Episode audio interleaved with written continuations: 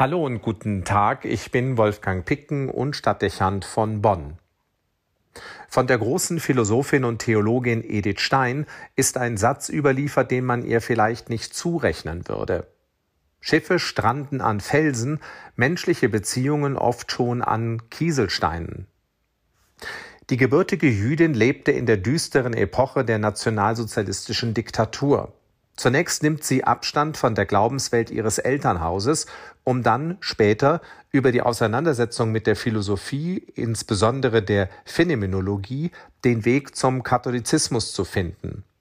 Sie gilt als eine der ersten weiblichen Dozentinnen für Philosophie an der Universität und zählt zu den prominenten Vertreterinnen der frühen Frauenbewegung. Das alles hindert Edith Stein nicht daran, in den vermutlich strengsten Frauenorden, den Karmel, einzutreten, um dort in der Abgeschiedenheit hinter Klostermauern ihre wissenschaftlichen Forschungen weiter zu betreiben. Um sich vor den Nachstellungen des Nationalsozialismus zu schützen, wechselt sie in einen Karmel nach Holland. Dort wird sie dennoch aufgegriffen und nach Auschwitz deportiert, wo sie in den Gaskammern des Konzentrationslagers umgebracht wird.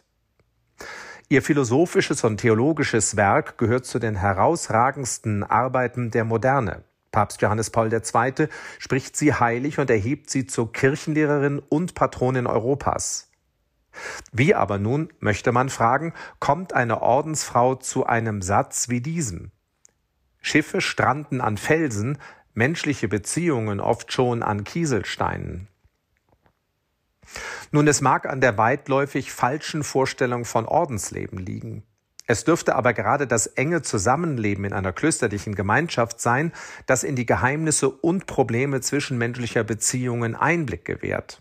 Nicht unwahrscheinlich, dass auch im kommunitären Miteinander frommer Frauen es zu Aufregungen und Konflikten kommt, die zur Belastung werden und zu Verwerfungen führen können.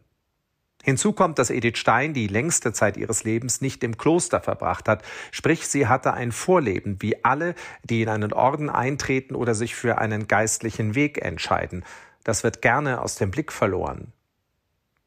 Gleich wie nun Edith Stein zu ihrer Erkenntnis gefunden hat, ob durch persönliche Anschauung oder die Methodik ihrer Wissenschaft, nämlich auf die Phänomene zu sehen und nach den Phänomenen hinter den Phänomenen, also den Ursachen, zu fragen, ihr Satz bringt etwas sehr Zutreffendes auf den Punkt, was vermutlich jeder bestätigen kann und sich auch mit meiner Erfahrung als Seelsorger deckt. Schiffe stranden an Felsen, menschliche Beziehungen oft schon an Kieselsteinen. Wie oft hat man schon selbst Konflikte mit Freunden oder auch entfernteren Bekannten erlebt und sich im Nachhinein gefragt, wo sie eigentlich ihren Anfang genommen haben und was eine so deutliche Eskalation verursachen konnte, ohne dass man dabei zu einem schlüssigen Ergebnis gekommen wäre. Oder anders, man erinnert sich genau an eine Lappalie oder eine Kleinigkeit, vielleicht an einen nicht gelungenen Witz oder eine unpassende Bemerkung, und es entspinnt sich ein Zerwürfnis ungeahnten Ausmaßes. Das ist das, was Edith Stein einen Kieselstein nennt. Ein kleiner Stein des Anstoßes mit fürchterlichen Auswirkungen. Da mag das Ziel noch so reizvoll sein, gehen Sie mal eine Wegstrecke mit einem Kieselstein im Schuh. Das geht niemals gut und nicht weit. Nicht anders verhält es sich oft, wenn man miterlebt, wie sich Ehepaare oder Familien entzweien. Selten sind es die großen Dramen oder unverzeihlichen Ereignisse, die auseinandertreiben und das Miteinander zerstören. Es sind Alltäglichkeiten, die unausgesprochen, manches Mal unbeachtet geschehen, die sich im Gedächtnis einprägen und von jetzt auf gleich den Blickwinkel und die Bewertung grundlegend verändern. Häufig kommen mehrere solcher Dinge zusammen und dann beginnt eine Serie der Missverständnisse und eine tragische Entwicklung der Distanzierung. Später, nach der Trennung, wird es dann pauschal heißen, wir haben uns auseinandergelebt, ohne dass die meisten zu sagen wüssten, warum das geschehen musste und wo es seinen Anfang genommen hat. Schiffe stranden an Felsen, menschliche Beziehungen oft schon an Kieselsteinen. Dieser Satz macht deutlich, wie wichtig es ist, sich in zwischenmenschlichen Beziehungen nicht in großen Zielen zu verlieren. Das erweist sich als Verhängnis für viele Partnerschaften und Freundschaften. Man verliert das Alltägliche aus dem Auge. Aber genau das bestimmt das Leben weit mehr als hochtrabende Erwartungen an die Zukunft.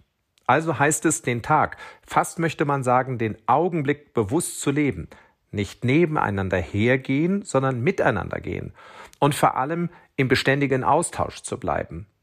Wenn das nicht geschieht, ist der Stein, der ein Unglück ins Rollen bringen kann, schnell übersehen.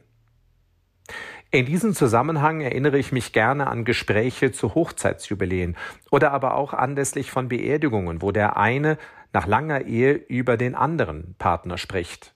Immer wieder habe ich dabei auf meine Frage, was das Rezept für eine so lange und gute Beziehung war, die Antwort gehört: Wir haben uns jeden Abend im Bett die Hände gereicht und sind uns keiner Nacht die Entschuldigung dafür schuldig geblieben, was wir falsch gemacht haben.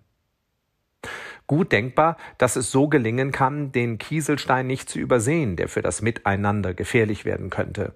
Die Wachsamkeit für das Detail und die Klugheit, auch den scheinbar unbedeutenden Dingen Bedeutung zu geben, damit Beziehungen keinen Schaden nehmen. Wie sagt Edith Stein? Schiffe stranden an Felsen. Menschliche Beziehungen oft schon an Kieselsteinen. Wolfgang Picken für den Podcast Spitzen aus Kirche und Politik.